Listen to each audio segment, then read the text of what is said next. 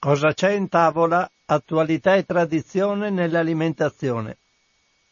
Un cordiale saluto, un augurio di buon pomeriggio a tutte le ascoltatrici e gli ascoltatori di Radio Cooperativa da Francesco Canova in questo giovedì 31 gennaio 2019. Partiamo anche oggi con i richiami.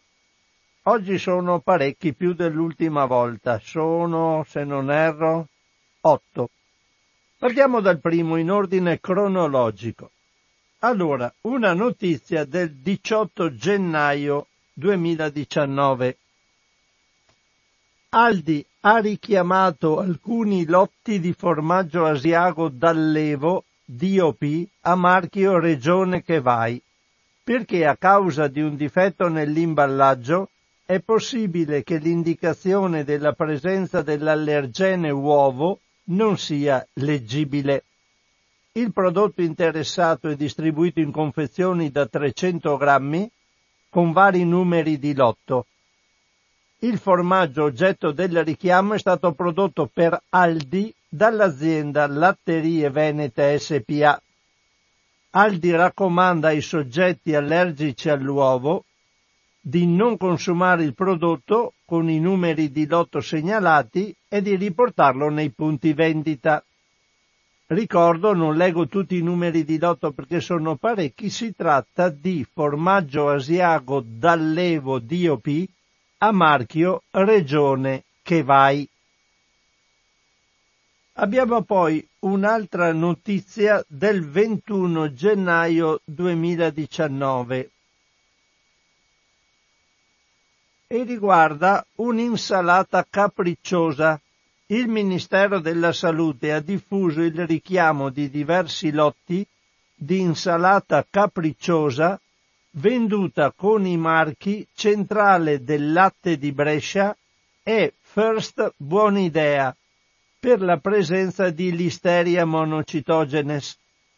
Richiamata anche l'insalata capricciosa a marchio Terra e Vita il prodotto è distribuito in vaschette da 150 grammi con i seguenti di lotto, numeri di lotto e date di scadenza. Anche qui sono parecchi, quindi non li leggo. Sappiate solo che ci sono problemi per questa insalata capricciosa che potrebbe avere presenza di listeria monocitogenes, quindi se per caso avete la um, insalata capricciosa in vaschette da 150 grammi con i marchi Centrale del Latte di Brescia, First Buonidea e Terra e Vita, andate ad informarvi se può essere consumato o meno. Abbiamo adesso una partita di ghiaccio. È in vendita anche il ghiaccio tritato. E adesso andiamo a vedere di che cosa si tratta.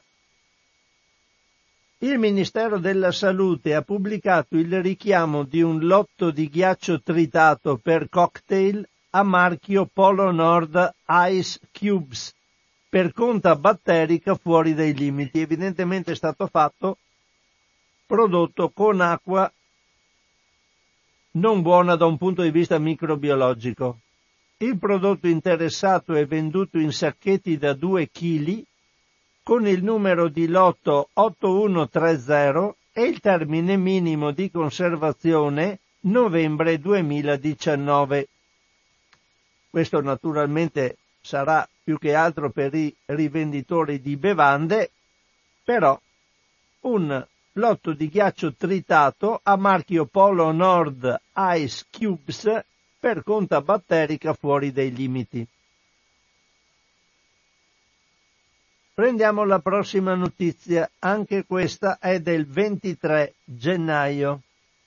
Questa richiam, eh, riguarda una tortina alla ricotta Stabinger. S. Lunga e il Ministero della Salute hanno diffuso il richiamo di un lotto di tortina alla ricotta Stabinger per un errore di etichettatura. Sull'etichetta posteriore delle confezioni interessate è riportata erroneamente la dicitura senza glutine. e un termine minimo di conservazione differente dall'etichetta frontale. Ancora una volta il Ministero della Salute ha pubblicato il richiamo per errore nella sezione revoche dei richiami, quindi ha sbagliato settore, cosa più importante dirlo allora perché nei richiami questa non compare, hanno sbagliato settore.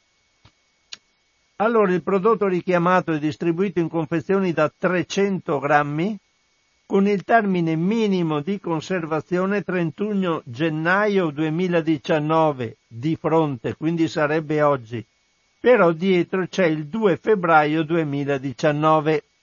Le tortine sono state prodotte da Stabinger SRL nello stabilimento, in uno stabilimento di Sesto provincia autonoma di Bolzano. Quindi se per caso avete queste tortine sono in fase di scadenza, il problema è che c'è erroneamente la dicitura senza glutine, mentre probabilmente il glutine può essere presente.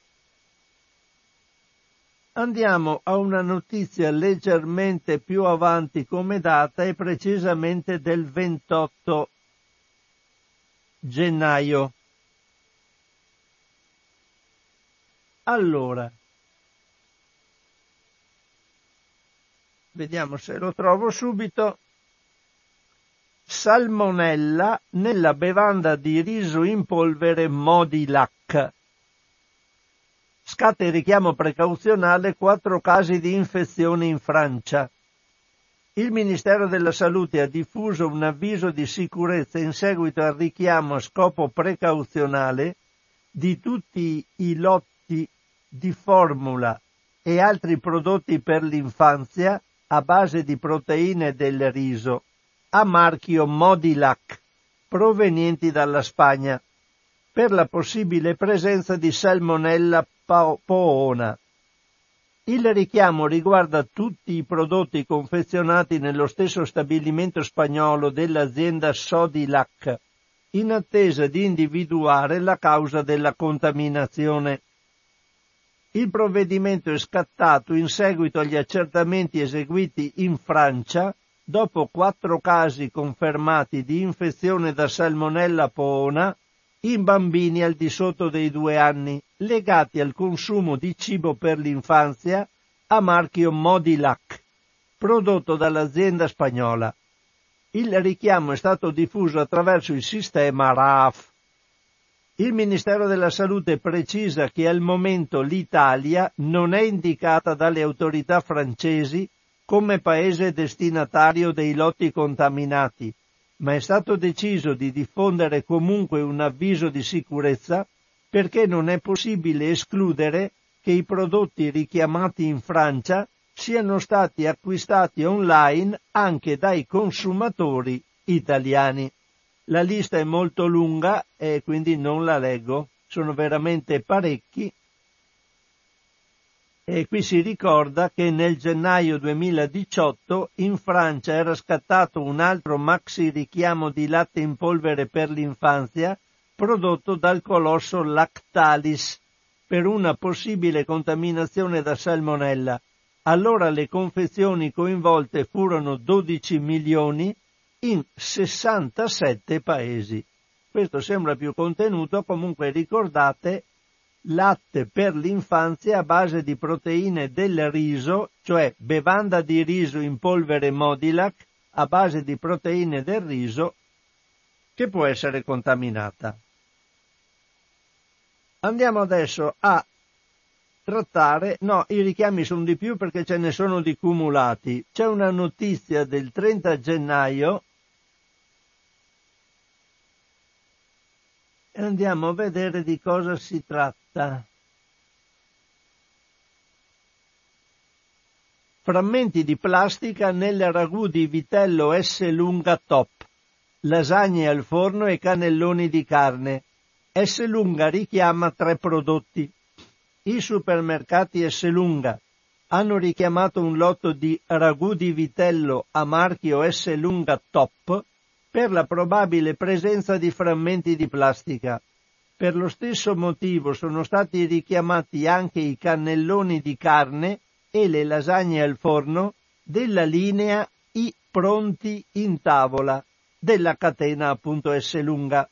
L'avviso è stato diffuso dal Ministero della Salute. I prodotti interessati dal provvedimento sono quelli con le seguenti scadenze. Ragù di vitello Esselunga Top in confezione da 200 grammi con data di scadenza 7 febbraio 2019. Lasagne al forno in confezione da 600 grammi con data di scadenza 30 gennaio 19, quindi è già scaduto. Cannelloni di carne in confezione dal peso variabile circa 330 grammi con data di scadenza 29 gennaio 2019. Sapete bene però che a volte queste lasagne al forno, i cannelloni eccetera vengono messi in freezer e poi vengono consumati più avanti nel tempo, quindi è importante sapere che questi tre prodotti a marchio S lunga possono avere problemi di presenza di plastica. Passiamo infine alle ultime due notizie del 30, quindi di ieri,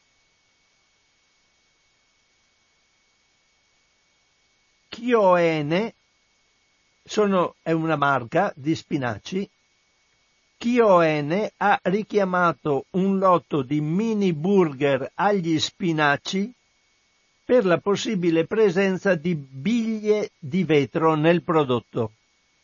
I mini burger coinvolti sono venduti in confezioni da 200 grammi con il numero di lotto domo, DP Domodossola Potenza 00139K e la data di scadenza 7 febbraio 2019.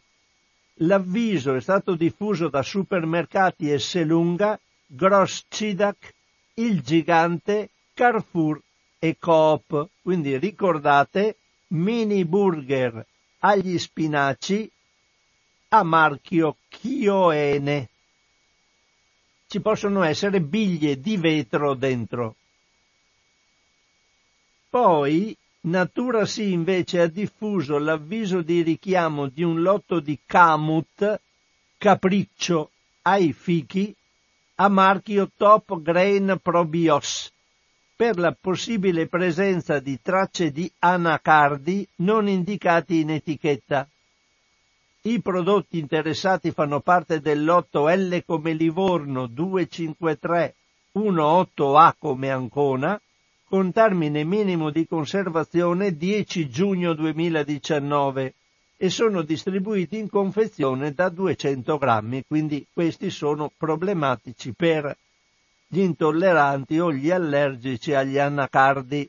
Ricordo l'otto di Camut Capriccio ai fichi a marchio Top Grain Probios.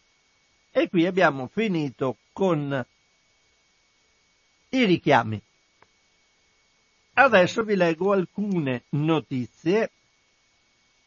Una che riguarda il caso dei prosciutti di Parma e di San Daniele, di cui si parla molto poco, molto poco, molto sottostimato. Poi ci sono delle notizie sull'inquinamento dei PFAS e poi altre cosette che ho spuntato un po' per voi. Poi ce ne sono naturalmente moltissime Intanto andiamo avanti con queste. Allora tratterei per prima cosa la notizia che riguarda i prosciutti. È una notizia del 18 gennaio di quest'anno. Dice l'articolista che è Roberto Lapira. Prosciuttopoli coinvolte 1.240.000 cosce di prosciutto San Daniele e di Parma per un valore di 80 milioni di euro. Il rapporto 2017 dell'Ispettorato centrale della tutela della qualità e della repressione frodi dei prodotti agroalimentari ICQRF del MIPAFT, non so la sigla veramente cosa, il Ministero delle, eccetera. Dopo andrò, andrò a vederla. Pubblicato nel giugno 2018, dedica quattro pagine e una decina di foto agli alimenti made in Italy contraffatti dai cinesi e sottolinea con soddisfazione i quasi 300 interventi portati avanti con successo contro l'Italian Sounding. Quindi c'è molta enfasi nel mh, dimostrare l'interessamento per scongiurare il, la copiatura dei nostri prodotti italiani. Questo rapporto però dedica solo 15 righe all'operazione che ha portato al sequestro di 750.000 cosce di prosciutto, destinate a diventare crudo di Parma e di San Daniele presso 180 stagionatori, per un valore di 80 milioni. La nota precisa che una parte di queste cosce, 400.000, sono state poi escluse dal mercato dei prosciutti DOP tramite smarchiatura, quindi hanno levato il marchio in modo che non potessero essere più vendute con la dicitura originale. A questo gruppo si sommano altri 490.000 pezzi smarchiati volontariamente da parte dei singoli operatori della filiera.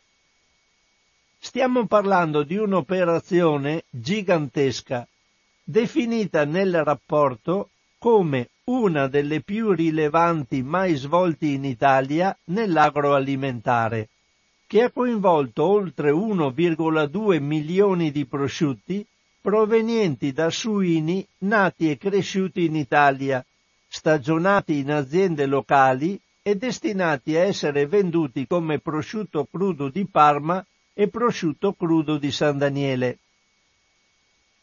Due settimane fa una decina di testate online, tra cui il Messaggero, il Corriere della Sera, Sky TG24 e altre, hanno riportato la notizia dell'imminente processo per la vicenda dei falsi prosciutti di Parma e San Daniele, dicendo che i salumi erano ottenuti da maiali danesi. Non è così. In questa storia solo il seme usato per inseminare le scrofe si chiama Duroc danese. Tutta la filiera è made in Italy al 100%. Il Fatto Alimentare aveva dedicato otto mesi fa ampio spazio a questa vicenda, che abbiamo titolato Prosciuttopoli, per l'elevato numero dei prosciutti coinvolti. La nostra stima sul numero di cosce coinvolte era però sottostimata rispetto alle cifre stratosferiche riportate nel rapporto dell'ICQRF. Il 28 febbraio 2019 ci sarà a Torino l'udienza preliminare per questa vicenda, che ha preso il via nel 2014 un altro ramo di inchiesta è affidato al Tribunale di Pordenone. Nella città piemontese, sul banco degli imputati, ci saranno 14 persone accusate di frode in commercio in violazione della DOP, nove delle quali devono rispondere anche di associazione per delinquere. A questi si aggiungono sei società, alcune delle quali fanno riferimento agli imputati Secondo nostre fonti, sei imputati per frode in commercio e due società procederanno al patteggiamento. Lo scandalo prosciuttopoli, pur avendo coinvolto una quantità enorme di cosce della filiera del prosciutto crudo di Parma e San Daniele, è un argomento dimenticato. Nella lista dei soggetti che pur essendo coinvolti nello scandalo hanno optato per il silenzio, sperando che la vicenda potesse passare inosservata, troviamo i consorzi di tutela che si sono sempre dichiarati vittime di un imbroglio, minimizzando l'entità di una truffa dai contorni giganteschi. La storia inizia nel 2014 con un gruppo di almeno 140 allevatori che vendono suini destinati alla lavorazione per i prosciutti di Parma e di San Daniele provenienti da razze non riconosciute dal disciplinare come adatte. L'operazione è resa possibile da macelli che ignorano, tra virgolette, l'imbroglio, da istituti di certificazione distratti, da prosciuttifici ignari di stagionare centinaia di migliaia di cosce provenienti da razze non ammesse. Quando la Procura di Torino conclude le indagini nel gennaio 2017 ed emette gli avvisi di garanzia nei confronti degli allevatori, scusate, eh, ho perso il filo perché stavo guardando da un'altra parte. Quando la Procura di Torino conclude le indagini nel gennaio 2017 ed emette gli avvisi di garanzia nei confronti degli allevatori, i consorzi che dovrebbero controllare la filiera si mostrano sorpresi e si dichiarano vittime. Le responsabilità ricadono anche sui tre istituti di certificazione negligenti, Istituto Parma Qualità, IC, IFCQ Certificazioni, che non hanno controllato la genetica dei suini. Le accuse contro gli istituti sono molto serie e fanno scattare il commissariamento per sei mesi da parte del Ministero delle politiche agricole, revocato poche settimane fa. La narrazione ufficiale continua con i più famosi prosciuttifici italiani che chiedono i danni, ma la distinzione tra truffatori e truffati non è così netta come si vuole far credere. La verità è che per anni sono state macellate cosce di maiali provenienti da scrofe inseminate con seme di duroc danese, non adatte a diventare prosciutti DOP, ma troppi hanno fatto finta di non saperlo. Il duroc danese è un maiale dall'aspetto gonfio, come il fisico di un bodybuilder, che cresce in fretta, con poco grasso è una massa muscolare ricca di acqua, inadatta per la lunga stagionatura dei prosciutti DOP. Le cosce dei prosciutti di Parma e di San Daniele devono provenire da cosce di suini obesi, con una muscolatura più tenace e molto grasso sottocutaneo. Il disciplinare prevede la macellazione dopo almeno nove mesi, quando gli animali arrivano a 160 kg, con un'oscillazione del 10% fra 146 kg e 176 kg. Ma i maiali di Duroc danese crescono in fretta, già dopo otto mesi pesano troppo, tanto che qualcuno cambiava le date di nascita per farli risultare più vecchi altri li macellavano quando raggiungevano il limite di 176 kg per farli sembrare più grassi e camuffare la scarsa presenza di adipe sottocutaneo. I prosciuttifici per bocca del consorzio di Parma dicono che era impossibile distinguere le cosce di Duroc danese dal suino italiano pesante. Queste affermazioni destano più di una perplessità e non tutti sono d'accordo come abbiamo già scritto. Si vorrebbe far credere che gli aderenti ai consorzi siano stati così distratti da non accorgersi che oltre 1,2 milioni di cosce non erano adatte a diventare prosciutti DOP per via della resa inferiore e per il livello organolettico insufficiente. Difficile pensare che la truffa sia passata inosservata ai veterinari degli enti di certificazione, agli operatori dei macelli, alle aziende di stagionatura e alle grandi marche che vendono al dettaglio. C'è un ultimo elemento da considerare. La frode, secondo la Procura di Torino, è iniziata nel 2014, ma nessuno si è accorto di nulla per anni.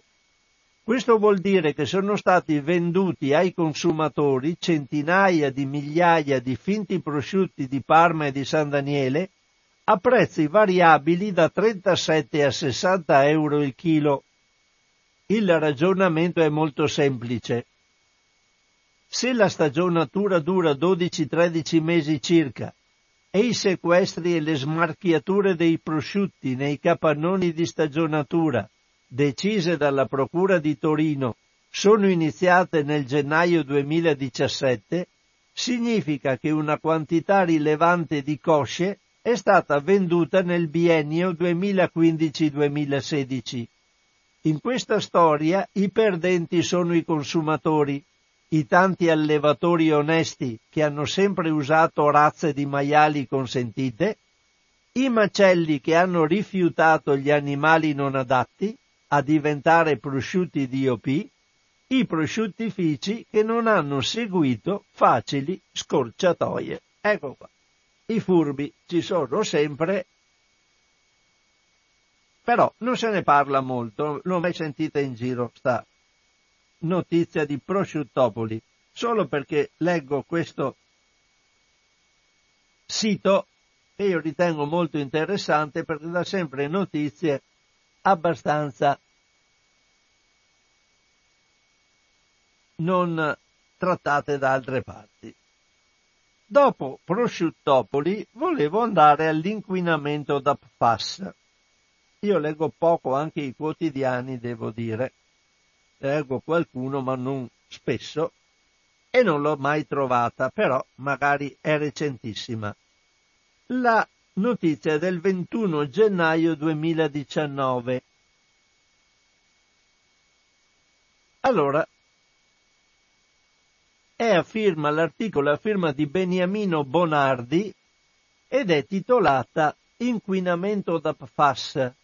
Divieto di consumare per sei mesi il pesce proveniente da 30 comuni veneti, quindi non andate a pescare nei fiumi, eccetera, nei corsi d'acqua. Non bisogna mangiare sto pesce perché è inquinato.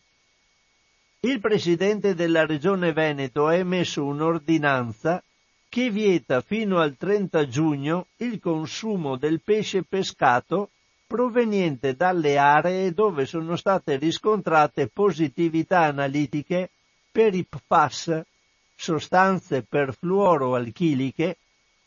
Questi composti hanno inquinato le falde acquifere di una sessantina di comuni del Veneto e sono entrate nella catena alimentare probabilmente a causa degli scarichi della fabbrica Miteni, che poche settimane fa ha dichiarato fallimento cessando le attività. Ricordo che la fabbrica fallita non pagherà più i danni. Il provvedimento della Regione Veneto riguarda il pesce proveniente da 30 comuni dell'area rossa delle province di Verona, Vicenza e Padova. Un precedente divieto della durata di un anno era stato emesso il 12 novembre 2017 sulla base dei risultati del biomonitoraggio dell'Istituto Superiore di Sanità, quale misura precauzionale a tutela della salute della popolazione e riguardava il pesce pescato proveniente da 21 comuni. Adesso capite sono diventati di più, 30. Poi l'area rossa è stata ampliata con l'inclusione di altri nove comuni. La nuova ordinanza è stata motivata con il fatto che la questione dei PFAS, complessivamente intesa, è oggetto da tempo di studio e approfondimento da parte dell'EFSA, l'autorità europea per la sicurezza alimentare, e di altre agenzie nazionali e che lo scorso 10 dicembre l'autorità ha fornito ulteriori aggiornamenti ed elementi di valutazione in merito all'inquinamento da perfluoroalchilici. L'EFSA ha annunciato che nel 2019 adotterà nuovi pronunciamenti definitivi, in attesa dei quali la Regione Veneto ha emesso l'ordinanza di divieto fino al 30 di giugno quindi non si mangiano i pesci pescati in queste zone. Sono le 12 e 32 minuti, faccio partire un po' di musica e dopo ritorniamo subito con nostra con le nostre notizie.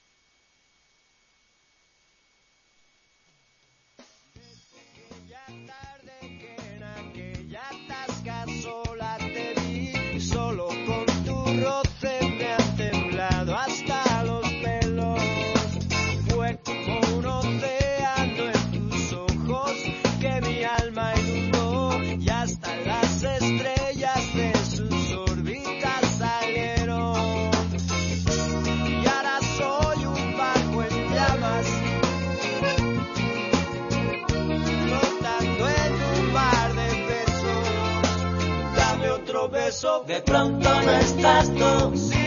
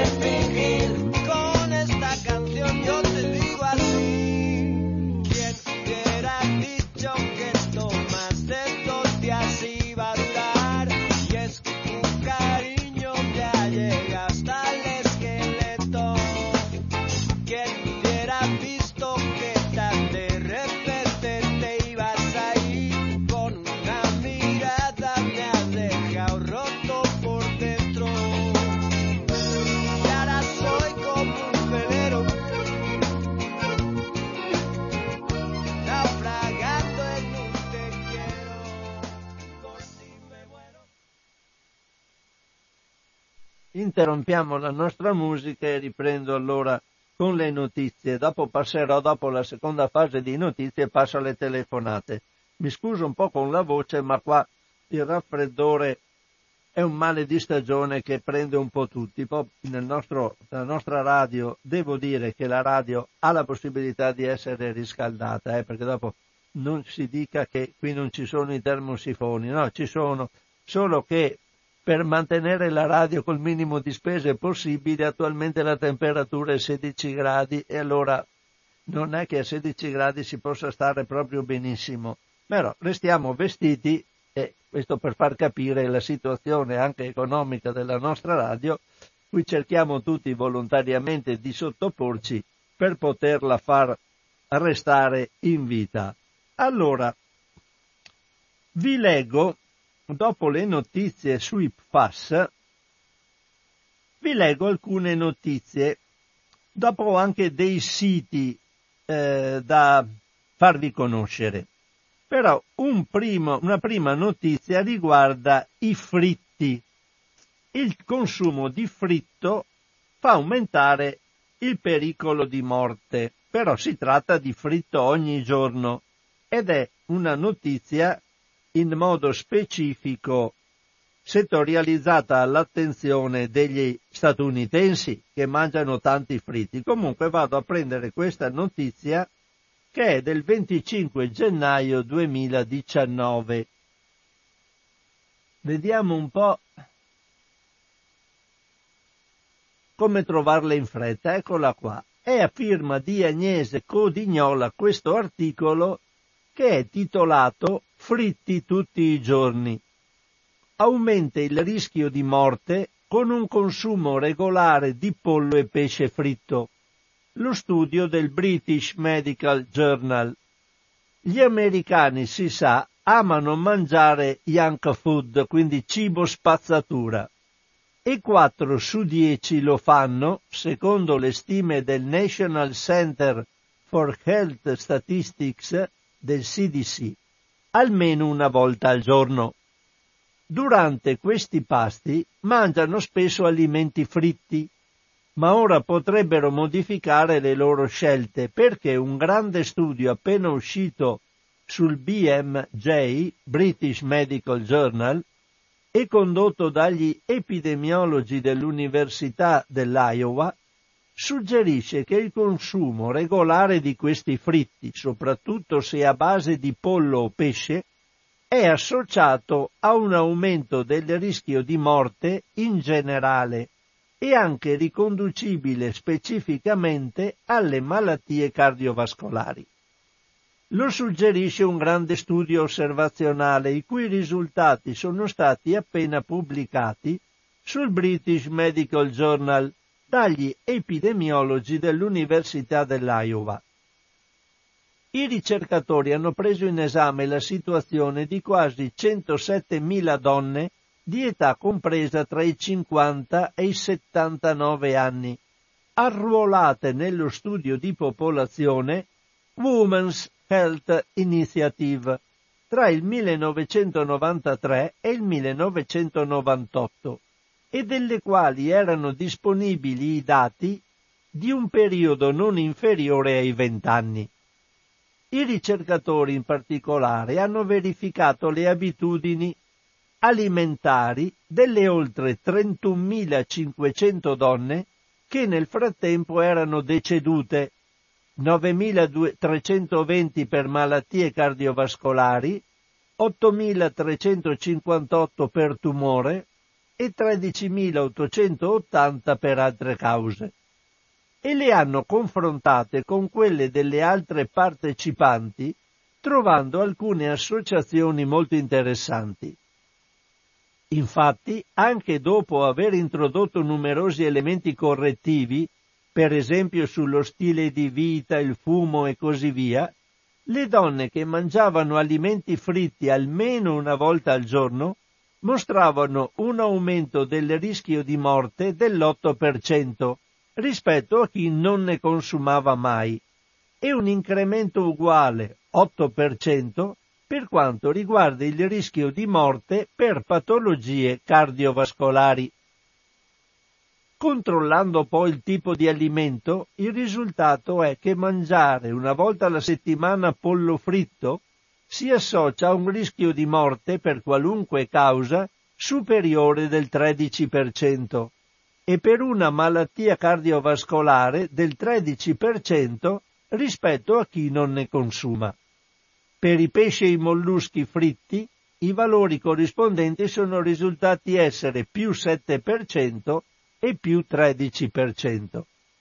Un po' a sorpresa, non è invece emerso alcun aumento del rischio di cancro, suggerito invece in alcuni studi precedenti.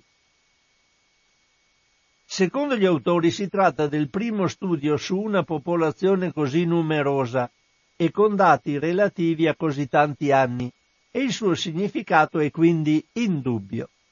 Il fatto poi che si tratti solo di donne in menopausa non dovrebbe avere una grande influenza perché gli effetti di un'alimentazione malsana sono stati dimostrati in tutte le fasce di età di entrambi i sessi. Tuttavia, come essi stessi fanno notare, negli studi osservazionali non si può dimostrare l'esistenza di un nesso tra causa ed effetto, ma solo la contemporanea presenza di due fenomeni. In teoria l'aumento di decessi potrebbe essere dovuto a una qualunque altra causa presente, in maniera casuale, solo in chi mangia fritti regolarmente. Per quanto riguarda l'assenza di un effetto procancerogeno, non è detto che sia proprio così. Per motivi statistici le patatine fritte, cioè l'alimento che più spesso si accompagna con pollo e pesce fritti, sono state infatti incluse in un gruppo chiamato miscellanea, che comprendeva anche cracker, snack, tortiglias e altri alimenti, perché la quantità assunta era minore rispetto a quella della portata principale e questo potrebbe aver creato confusione nei risultati. Inoltre, specificamente, per le patate fritte, molto dipende dal tipo di cottura. In tantissimi ristoranti, soprattutto se fast food, si usano oli scadenti più e più volte e gli effetti potenzialmente cancerogeni delle sostanze che si generano in quel tipo di cottura sono ben noti. Specularmente laddove si usano oli più sani, come quelli di oliva, i danni sono certamente minori. Non a caso riferiscono sempre gli autori uno studio spagnolo del 2012, pubblicato anch'esso sul BMI, BMJ, ha negato l'esistenza di un nesso tra patate fritte e aumento del rischio di morte, ma in Spagna la frittura è quasi sempre fatta con oli di oliva. Infine questi risultati vanno nella stessa direzione di altri, che hanno evidenziato un legame stretto tra consumo di fritti e aumento di obesità, diabete 2 e malattie cardiache. Ciò nonostante, secondo le stime ufficiali dei Centers for Disease Control and Prevention, National Center for Health Statistics, il 40% degli americani mangia in un fast food almeno una volta al giorno. Allora, devono starci attenti loro, però stiamoci attenti anche noi.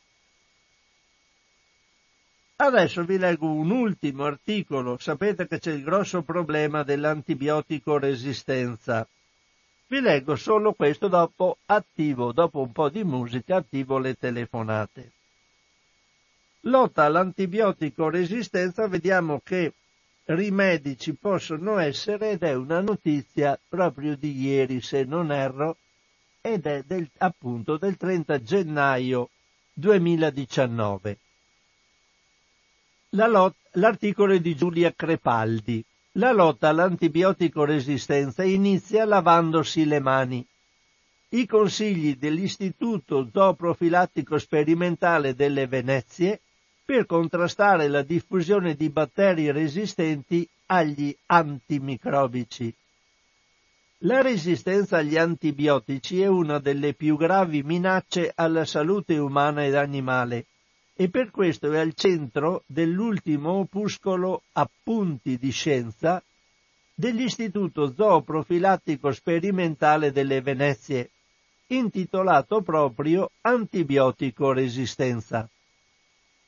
Il documento, qui c'è la possibilità di andarlo a reperire, io non l'ho fatto, però c'è la, il collegamento ipertestuale, sicuramente si può andarlo uh, a prendere in rete, però non, non ce l'ho fatta, non l'ho proprio visto. Il documento spiega come e perché si sviluppano le resistenze agli antibiotici, come si possono trasferire da un microorganismo all'altro e cosa si può fare per contrastare il fenomeno.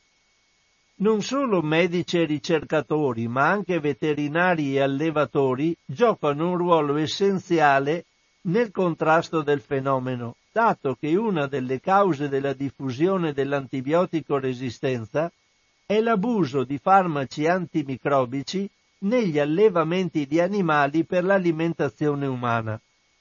È essenziale che siano promossi metodi di allevamento che consentano di impiegare minori quantità di antibiotici, evitando quelli di particolare importanza per la salute umana, grazie a migliori standard di benessere animale e di biosicurezza. I cittadini invece cosa possono fare?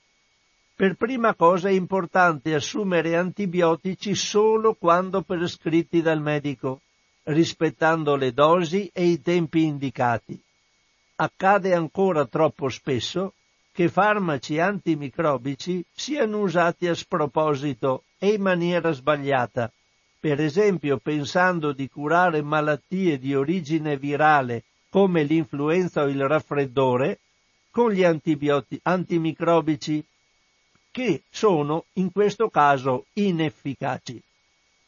La seconda buona pratica di prevenzione può sembrare banale, ma è importantissima per evitare di entrare in contatto con batteri patogeni. Lavare le mani. Si raccomanda infatti di lavare sempre le mani dopo essere stati in luoghi a rischio, come ospedali e studi medici, e aver manipolato cibo crudo. Un consiglio questo che vale sia per gli alimenti di origine animale che vegetale. Mentre la carne può essere contaminata da microorganismi antibiotico resistenti durante la macellazione, frutta e verdura possono entrare in contatto con batteri patogeni dall'acqua di irrigazione contaminata o direttamente dal letame usato come fertilizzante. Attenzione anche ai viaggi all'estero.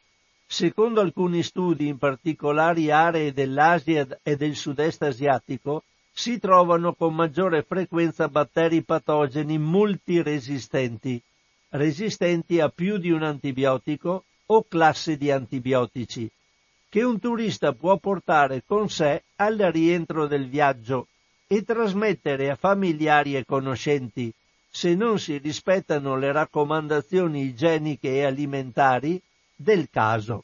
Qui c'è un decalogo, ma sempre scaricabile. Un'infezione antibiotico resistente può essere trasmessa anche dagli animali domestici ai padroni e viceversa. Per questo è importante che anche si rispettino le prescrizioni del veterinario quando cani e gatti devono seguire una terapia antibiotica e che si seguano scrupolose norme igieniche durante la somministrazione dei farmaci e in ogni occasione in cui si può entrare in contatto con materiali potenzialmente contaminati, per esempio indossando guanti monouso. E questo era l'articolo di Giulia Crepaldi.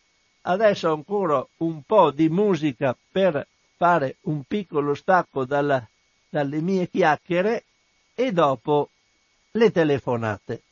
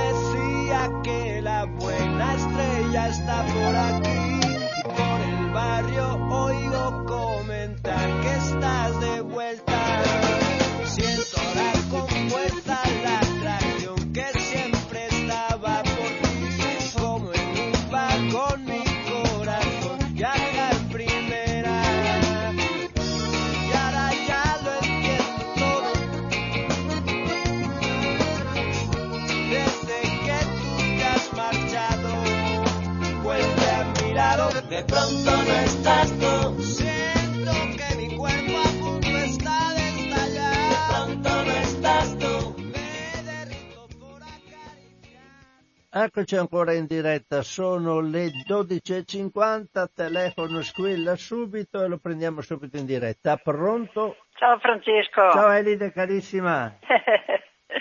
Era Eh. tan- due o tre volte che non ti telefoni, Eh, vero? come va? Come va? Eh, bene, dai. Sì, sì. bene, bene. sono eh, contento. se va così ci vediamo al 10. Ah, perfetto. Sì, sì. Bene, bene. Eh, comunque, mh, niente, ha messo tanta carne al fuoco e Eh, io, no. io prendo tutto, sai, col mio cervello. Però sono cose che io non è che mangio tanto, pesce fritto, tutte quelle cose là. Io oggi ho mangiato, sai cosa? Un risotto fatto con il formaggio asiago. E mangio la frutta, do crostui, una frittella e via. Un po' di vino e via. Insomma, tu mangi, sei con la digestione quando io faccio la mia trasmissione. Sì, sì. Cioè, mangio mh, così... Brava, brava. Più nel normale, capisci? Mangi a mezzogiorno tu? Eh? Tu mangi a mezzogiorno? No, no, io mangio sempre alla mezza, un quarto all'una, Ah, ecco, tante volte vabbè. all'una, alle Eh, due. Insomma, hai, già finito più o meno. Sì, Eh, sì, e beh, insomma, cosa vuoi, sono qua sola, Luigi mi ha preparato tutto, mi Sì, giù sì. dal verso ogni mattina. Vabbè, Comunque, fino al tavolo mi prepara, se Luigi sono buono a farlo, eh. Beh, va bene, Ma dai. lui, insomma, eh, vuoi far così e basta. Va bene così, dai. Sì, ma mica a volte gli dice, non sta a venire su tutte le mattine, vieni magari una sì, una no. No, ma eh, detto, non è che io non voglio che tu venga, ho detto, perché mi fa piacere, no? sta qua un'oretta assieme, è bello, no? Sì, certo. Però, mh, sai, penso che sono eh, 50 km fa andare a venire, eh, insomma un po', no? Eh, lo farà con piacere, no? E poi anche il freddo, sai, Sì, dai. come dici tu, no? Il freddo. Comunque niente, guarda, che fine auguri a Francesca che anche lei è, è, atterrata a letto. Ah, sì? Sì, sì, è piena, ieri sera non era in trasmissione, Eh, aveva la febbre. mm-mm. eh, ho sentito- ricordiamo Piero anche, e la anche- Cristina- anche Renzo aveva avuto un po' di problemi con il raffreddore, con roba, quindi... Eh, Eh, la sì. stagione, sai, depone. E beh, guarda che Facciamo sempre, gli auguri a tutti. è sempre, sempre dura, è sempre in gamba, eh. Eh, Eh.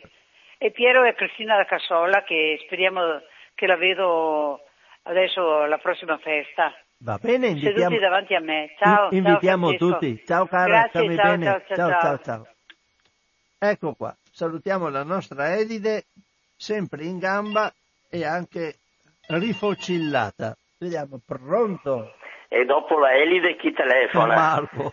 Ciao, come stai? Ah, ma- bene, bene. Un po' raffreddato, mi Eh, ho sentito. Eh, eh, sì. Eh, mali di stagione. Eh. Senti Francesco, la scorsa settimana, eh, no, no, la, scor- la scorsa puntata, Sì, tu hai parlato verso la fine dell'isozima. Ti ricordi? Sì, sì, Quella sostanza, posso dire qualcosa? Certa- certamente sì. Nella mia ignoranza. eh. certamente Allora, il lisozima tu- mi sembra che l'argomento fosse sulla sicurezza dell'isozima che viene messo in- nel formaggio grana Sì, per conservarlo, no? sì.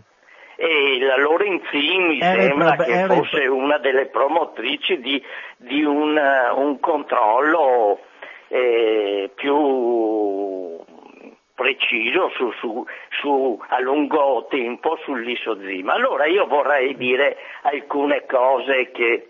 eh, scusa perché ho il coso a tempo per, per la pasta, si sente. No, no. E allora, no, eh, questo lisozima che poi sarebbe stato scoperto, perché io è tempo che, che u- lo uso anche, adesso ti spiego, perché si usa anche in farmaceutica. Allora, una volta il formaggio grana veniva conservato con la formaldeide.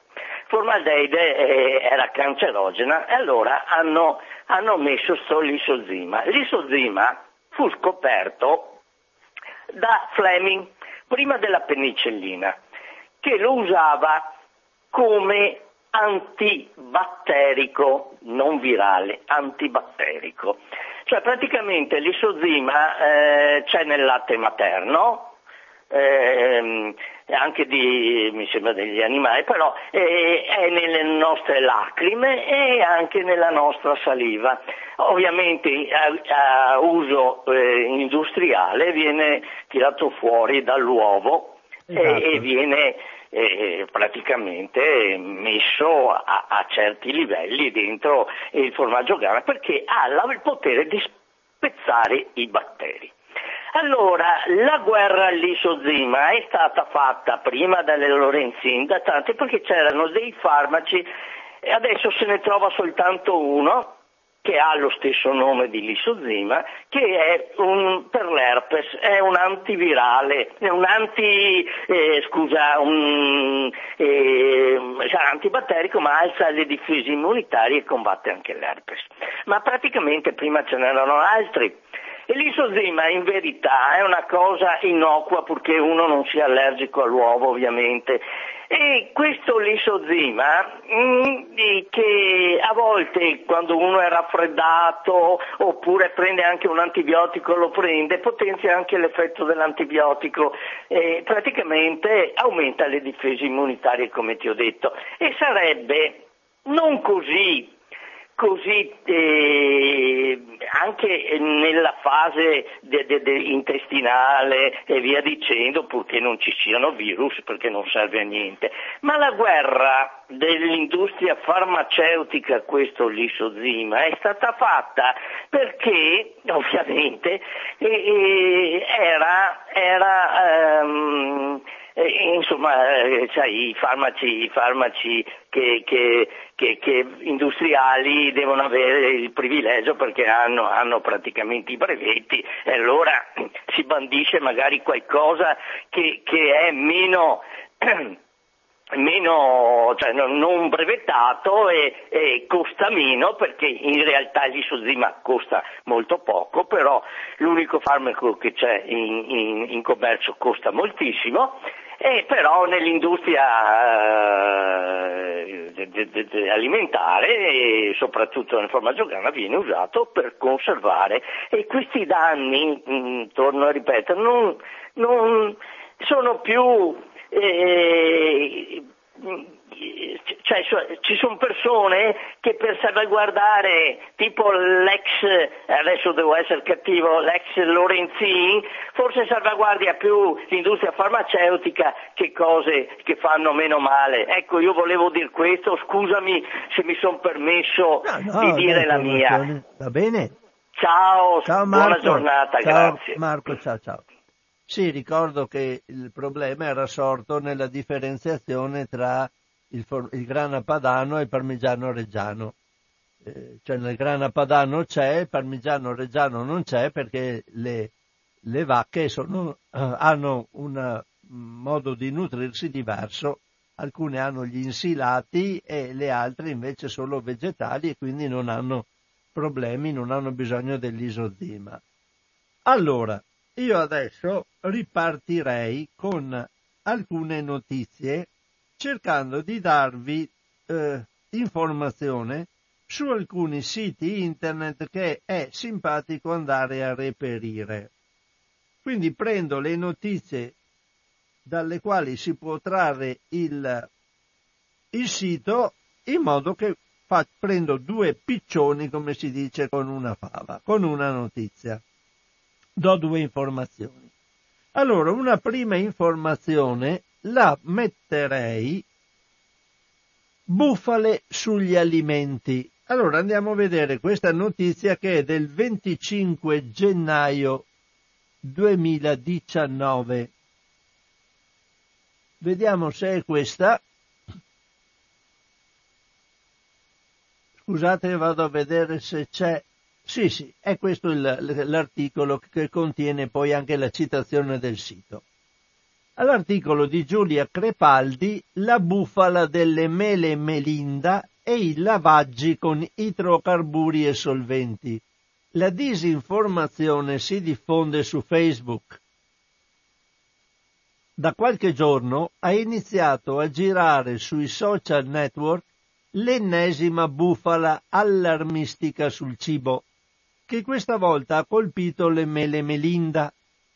Nel post incriminato ci si chiede chi conosce il significato della F, la lettera F come formaggio, diciamo, cerchiata sull'etichetta. Il cerchio con una F al suo interno significa lavaggio con idrocarburi e trifluoro-tricloroetano, solventi R113 e idrocarburi. Peccato che nulla di tutto questo sia vero. A smontare la bufala ci ha pensato il sito di debunking Bufale un tanto al chilo. Infatti il sito si chiama Butac. Dopo cerco di andarci dentro per leggere, per dirvi di che cosa si tratta.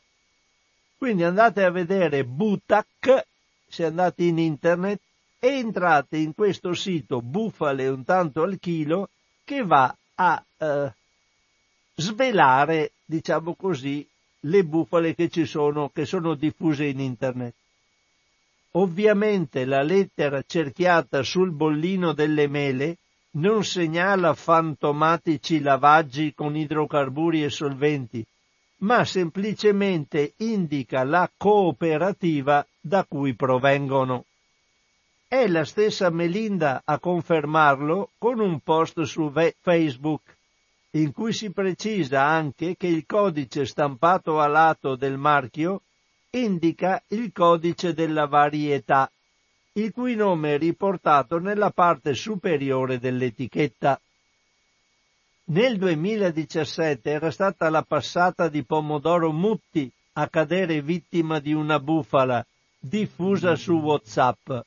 In quel caso a diventare virale era stato un falso richiamo per una fantomatica contaminazione da arsenico accompagnato dal modulo di un richiamo vero modificato ad arte. Quindi è proprio disinformazione voluta per danneggiare determinati prodotti, eccetera. Cerco di andare a vedere il, il sito Butac perché non mi ricordo quando l'avevo aperto quali notizie ci fossero, c'è un sito sul quale dopo vorrei leggervi qualcosa.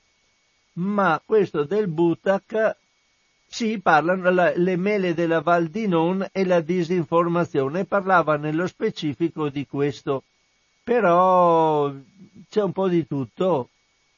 Eh, adesso io non ho avuto tempo di andare a vedere altre notizie su questo eh, perché non, non posso visitare 8000 siti diversi. Eh, mi accontento del fatto alimentare che dico eh, è un sito fatto molto bene perché poi indirizza anche a siti paralleli che possono darci eh, informazioni abbastanza simpatiche per chi è interessato a questo tipo di notizie. Quindi abbandono il Butac, bufale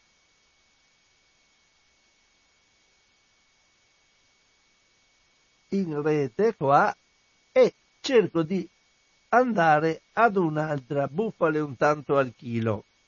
Vado a leggervi un articolo sull'obesità che invece ci dà informazione su un altro sito che si chiama saluteinternazionale.info. Questo forse dopo andrò a leggere il contenuto perché è una eh, trattazione di un articolo che è preso in modo sintetico dal fatto alimentare ma eh, più compiutamente è su questo sito saluteinternazionale.info. Quindi la notizia che compare su il fatto alimentare è del 22 gennaio. 22 gennaio, epidemia di obesità.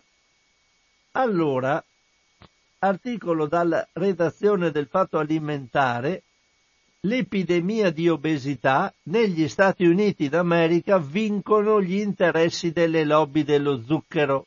Ne parla Adriano Cattaneo su Salute Internazionale. L'emergenza obesità può aspettare, almeno di fronte agli interessi economici delle grandi multinazionali delle bevande zuccherate, che impiegano ogni arma a loro disposizione per bloccare l'introduzione di tasse sullo zucchero. E la strategia sembra funzionare negli Stati Uniti, dove l'obesità ha raggiunto livelli epidemici. Ne parla l'epidemiologo Adriano Cattaneo in un articolo su Salute Internazionale, di cui portiamo, ripor- riproponiamo un estratto. Allora io farei una cosa, invece di leggere l'estratto, andrei su Salute Internazionale e andrei a leggere l'articolo completo di Adriano Cattaneo. Oh, vediamo un po' se riesco a... Qui mi hanno bloccato il sito di saluteinternazionale.info. Ieri, sta, ieri l'ho, l'ho aperto, adesso dice vi proteggiamo dagli attacchi e intanto io non riesco più a leggere la notizia. Peccato, peccato, peccato. Allora, vediamo se riesco a darne fuori, a riuscire a liberarmi da questo avviso. Se non è l'avviso stesso che è un tentativo di farmi di fregarmi tramite internet, niente, non riesco a levarmene fuori, non lo posso fare in trasmissione. Allora mi accontento di, vediamo un po' se vado a, aggiro un po' la cosa, se riesco molto velocemente, no, mi compare sempre questo messaggio, ehm, cercherò in altro modo. Allora vi leggo allora l'estratto, questo sì. Negli Stati Uniti d'America, epicentro dell'epidemia di obesità, si fa di tutto per evitare la tassazione dei cibi e delle bevande che l'hanno innescata, anche ricorrendo a una sorta di referendum preventivo per impedire che a qualche sconsiderato amministratore pubblico possa venire in mente ora o in futuro questa balzana idea. Gli Stati Uniti d'America non sono l'unico paese in cui la lobby dello zucchero e delle bibite zuccherate ha fatto e sta facendo pressione contro la sovrattassa di cui sopra. Anni fa anche in Italia era stata ventilata la proposta di una sovrattassa sulle bibite zuccherate, con immediata retromarcia dopo le minacce della lobby dello zucchero. Ci ha timidamente provato anche l'attuale governo nella stesura della legge di bilancio 2019, ma dopo le pressioni dei soliti noti la proposta è stata ritirata. Questo era bello leggere l'articolo perché ieri l'avevo letto, purtroppo l'ho letto ma non, ho, non l'ho stampato e quindi non ce l'ho a disposizione. Pensavo di arrivarci oggi ma invece mi hanno fregato praticamente in diretta insieme a voi. Non riesco più a trovarlo. Allora, cancello questi due, comunque provate a, vedere se riuscite a entrare in saluteinternazionale.info, ci sono, delle, ci sono dei simpatici articoli. Un libro invece, questo eh, ve lo propongo subito, perché non me l'ero segnato in rosso, però l'ho visto per caso adesso, è un libro sui conflitti di interesse e la salute. E allora vado a, al giorno 21 gennaio 2019 con questo articolo di Giulia Crepaldi. Sono le 13 e 8 minuti. Leggo ancora questo articolo, poi ancora uno stacchetto musicale. Allora, conflitti di interesse e salute, anche l'industria alimentare influenza la medicina tra finanziamenti alla ricerca e sponsorizzazioni. Non sono solo le multinazionali del farmaco a influenzare la medicina. Anche le grandi aziende alimentari condizionano la ricerca scientifica e le politiche sanitarie, con l'unico obiettivo di favorire le vendite dei propri prodotti che siano bevande zuccherate o barrette di cioccolato. A parlarne è il libro Conflitti di interesse e salute di Nerina Dirindin. Vediamo se poi ci sono le specifiche per trovare il libro. Sì, ci sono, vediamo un po'. Sì, casa editrice Il Mulino, quindi c'è, c'è tutto. Dopo ve lo, a fine articolo, vi do tutti i riferimenti per se vi interessa acquisire questo libro. Allora, gli autori sono Nerina Dirindin, Chiara Rivoiro e Luca De Fiore. Questo libro dedica un intero capitolo all'influenza di Big Food, quindi della, della multinazionale dei cibi, diciamo, delle grandi aziende alimentari sulla medicina un argomento chiave, secondo gli autori, nella storia dei conflitti di interesse della medicina con l'industria alimentare è quella del latte in polvere per neonati. Negli anni 70 quattro donne americane su cinque allattavano i figli con formule artificiali. Grazie alla pioggia di sponsorizzazioni e finanziamenti che si riversavano su pediatri, gruppi di ricerca e società scientifiche da parte delle aziende produttrici. C'è voluta una forte presa di coscienza dei medici e delle istituzioni sanitarie, OMS in testa, affinché questo conflitto di interesse fosse riconosciuto ed arrivare nel 1990 alla dichiarazione degli innocenti, dal nome dell'ospedale fiorentino, in difesa dell'allattamento al seno. Quello del latte in polvere per neonati non è il solo esempio significativo del rapporto stretto tra multinazionali del cibo e mondo sanitario. Per esempio, fin dagli anni 60 l'industria dello zucchero ha manipolato la ricerca scientifica sulle malattie cardiovascolari in modo tale da distogliere l'attenzione dalle responsabilità degli zuccheri. Una questione tornata alla ribalta di recente con la pubblicazione di migliaia di documenti che svelano le strategie delle aziende per negare il ruolo dello zucchero nell'obesità. L'influenza dei colossi del cibo e delle bevande è così grande da essere difficilmente contrastata anche dalle autorità che dovrebbero tutelare la salute pubblica e invece talvolta si ritrovano a sposare la linea dell'industria.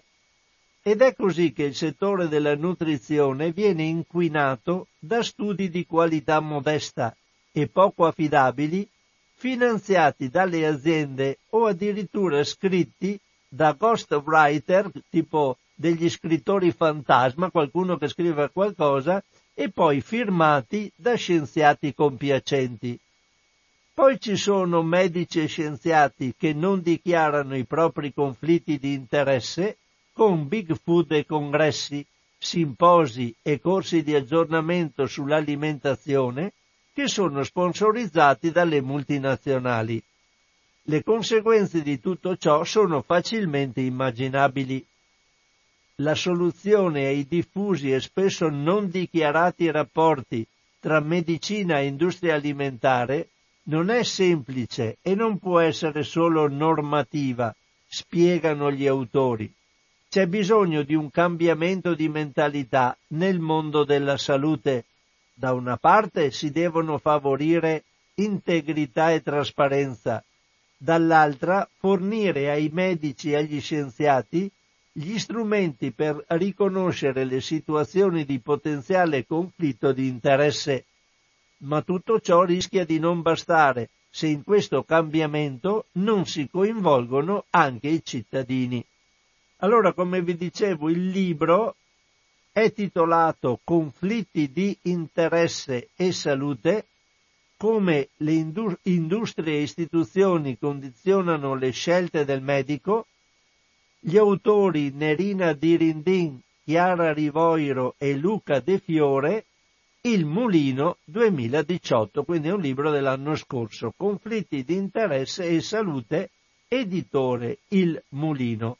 Qui poi ci sono eh, le referenze di questi tre autori. Nerina Dirindin è professoressa di scienza delle finanze ed economia e organizzazione dei sistemi di welfare, Chiara Rivoiro, medico in neuroscienze cliniche, eccetera, eccetera, e, e Luca De Fiore è dell'associazione Alessandro Liberati, network italiano Cochrane. Ok, Finiamo qui anche questa notizia, la elimino dal mio elenco. Sono le 13 e 14 minuti e abbiamo ancora un quarto d'ora di tempo. Allora adesso metto un altro po' di musica, piccolissimo stacchetto, poi se volete attacco il telefono ancora e poi gli ultimi articoli da leggere.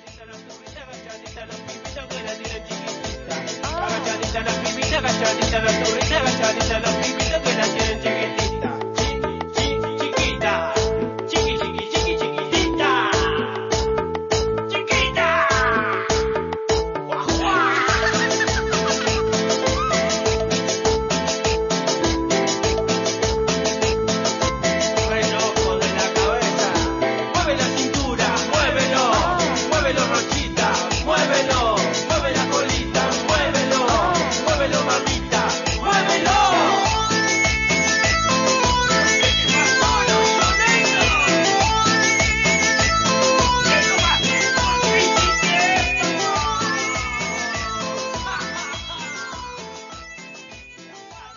ripristinato il telefono, se qualcuno vuole telefonare per dire qualcosa, in caso contrario io vado avanti e cerco un altro articolo. Veramente ce n'erano alcuni di interessanti.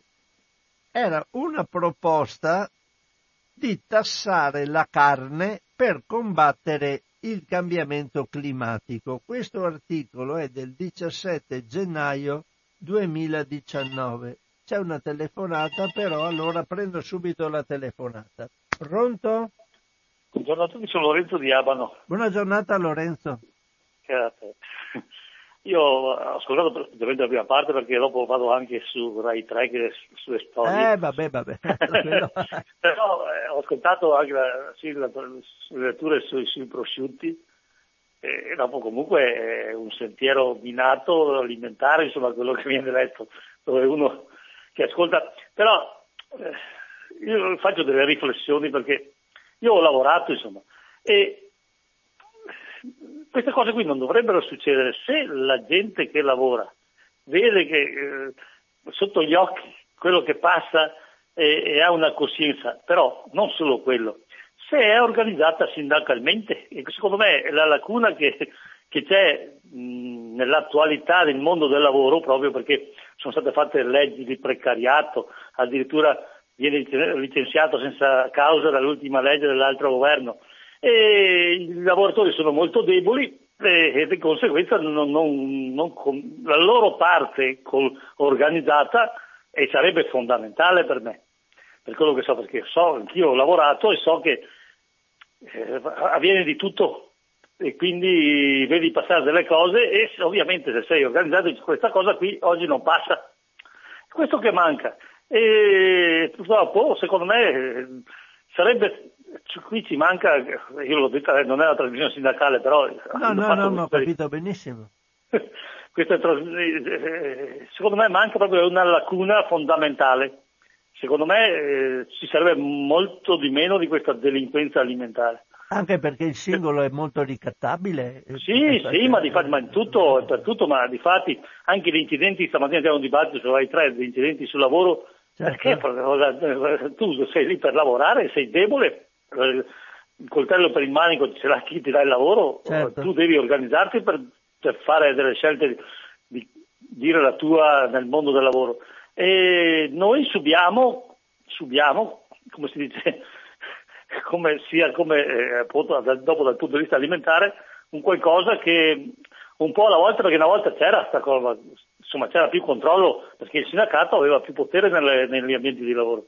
Un po' alla volta è stato marginalizzato e di conseguenza succedono di queste cose purtroppo. E non a Questo caso. così è una mia opinione che dico per nel senso che a chi No, ascolta certo anche... Lorenzo, sì, sì. Eh, buona continuazione. Va bene Lorenzo, Eh, grazie saluto. della telefonata. Ciao, ciao, ciao. Eh, ringrazio Lorenzo, sì, diavolo. Ha ragione. Volevo pa- leggervi, abbiamo ancora una decina di minuti. Intanto c'è una notizia, volevo leggervi quello della tassazione della carne, ma c'è una notizia abbastanza interessante. Sono stati ripristinati i dazi sul riso. E questa è una notizia utile per i produttori del riso italiano, ta- visto che l'Italia è il maggiore produttore di riso, almeno mi pare europeo, quindi abbiamo moltissimo riso, e che era stato messo tutto in depositi adesso perché si andava sotto costo nella vendita.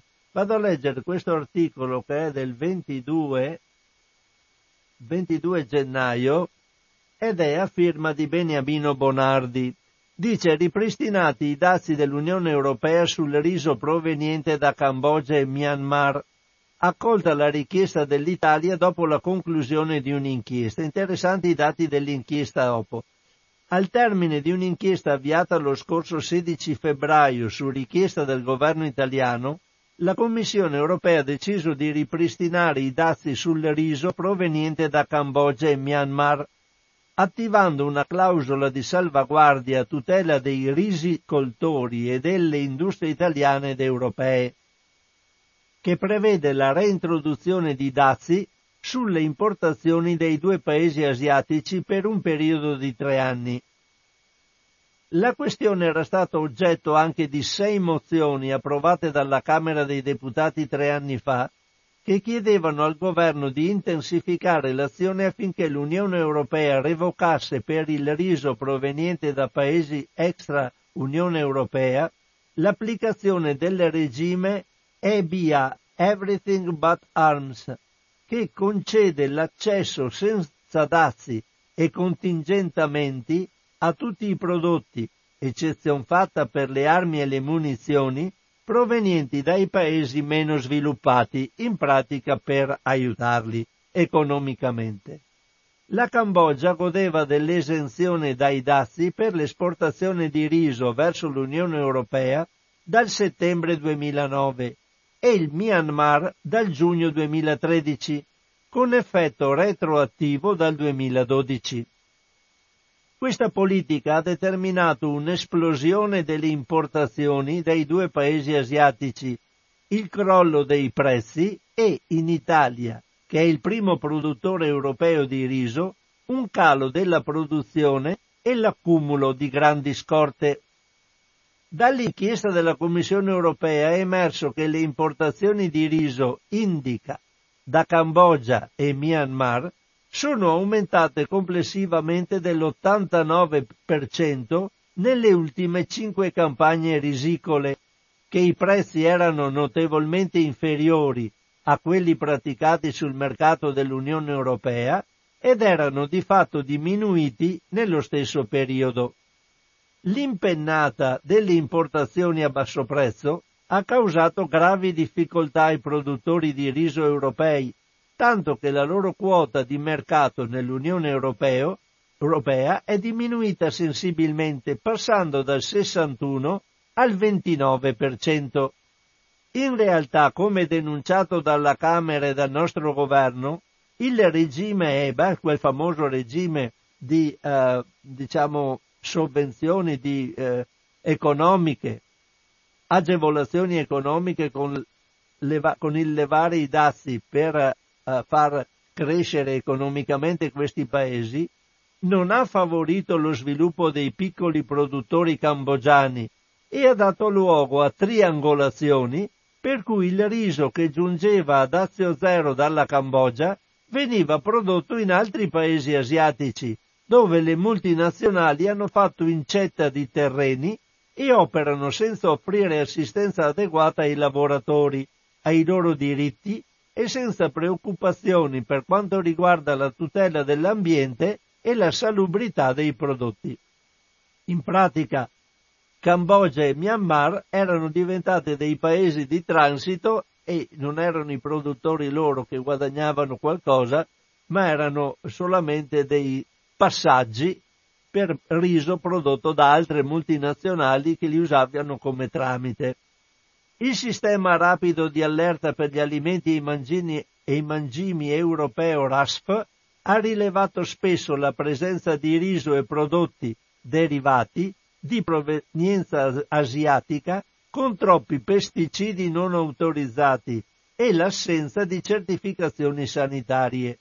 Proprio per questo, in attesa dell'esito dell'inchiesta di Bruxelles, lo scorso luglio il ministro delle politiche agricole e alimentari Gianmarco Centinaio aveva annunciato la partenza di una forte azione dell'ICQRF di controllo nei porti italiani del riso proveniente da Cambogia e da Myanmar che preveda anche la ricerca di residui di principi attivi di prodotti fitosanitari. Insomma, siamo a questo punto e quindi abbiamo perlomeno per tre anni sanato questa situazione. Mi sono preso troppo avanti con la lettura di questo articolo, ma mi interessava sottoporre alla vostra attenzione anche queste notizie che eh, eh, a volte provvedimenti presi per aiutare a casa loro i popoli vengono invece sfruttati dalle multinazionali per fregare chi gli aiuti li dà e allora siamo sempre nella stessa barca che fa acqua da tutte le parti. Volevo leggere qualcosa sulla tassazione della carne, ma temo che l'articolo sia troppo lungo. Vado a darci, permettetemi di dare velocemente un'occhiata a questo articolo che era del 17 gennaio, ma mi pare di ricordare che fosse troppo lungo. Vediamo un po'. È un articolo di valori, sì, ci sono troppi grafici, grafici non li posso leggere, mostrare a voi, però c'erano le spiegazioni di questi grafici che portano via troppo tempo. No? L'articolo è troppo lungo, me lo riservo per la prossima volta, tra una quindicina di giorni. Spero in diretta qualora andasse male, sempre facendo incroci con la salute, la faccio in registrata. Allora siamo alle 13.26, mancano 4 minuti alla fine della trasmissione e allora la concludo qui con le notizie di oggi. Eh, come al solito la trasmissione la porrò nel settore dei podcast di Radio Cooperativa, andate sul sito www.radiocooperativa.org e andate su archivio e troverete la trasmissione nel settore, nella cartella in tavola. Eh, se siete nel sito di Radio Cooperativa, prima ho parlato un po' della temperatura in modo abbastanza ironico, ma non tanto ironico, perché come sapete a Radio Cooperativa cerchiamo di risparmiare un po' su tutto. E noi non abbiamo grandi problemi, nel senso che ognuno di noi è volontario per venire qua, ma cerchiamo di risparmiare sulle spese vive che non possiamo fare a meno di avere, quindi la, la, la corrente elettrica, l'energia non possiamo risparmiarci, altrimenti i microfoni non funzionano più. Cerchiamo di risparmiare da altre parti, come nel riscaldamento e in altre cose, cercando che questa radio sopravviva, ma sapete che la situazione è sempre, sempre sul filo del rasoio perché la radio ha moltissime spese e abbiamo difficoltà a far fronte a questi continui salassi. L'unica possibilità che abbiamo è di avere degli ascoltatori, delle ascoltatrici, dei sostenitori che ci diano una mano. Un po' facciamo noi e un po' cercate di fare anche voi se tenete a questa emittente. Sapete che nel sito ci sono i vari modi per contribuire a Radio Cooperativa, c'è il conto corrente postale il 120 82 301 intestato a Informazione e Cultura via Antonio da Tempo 2 35 131 Padova, questo lo usate senza computer, basta andare in posta, mentre invece tramite computer si possono fare bonifici bancari o utilizzare PayPal per pagare direttamente via computer con una carta di credito. Se lo fate vi ringraziamo perché ogni piccola goccia per noi è indispensabile. Un caro saluto a tutti, una risentirci tra una quindicina di giorni da Francesco Canova.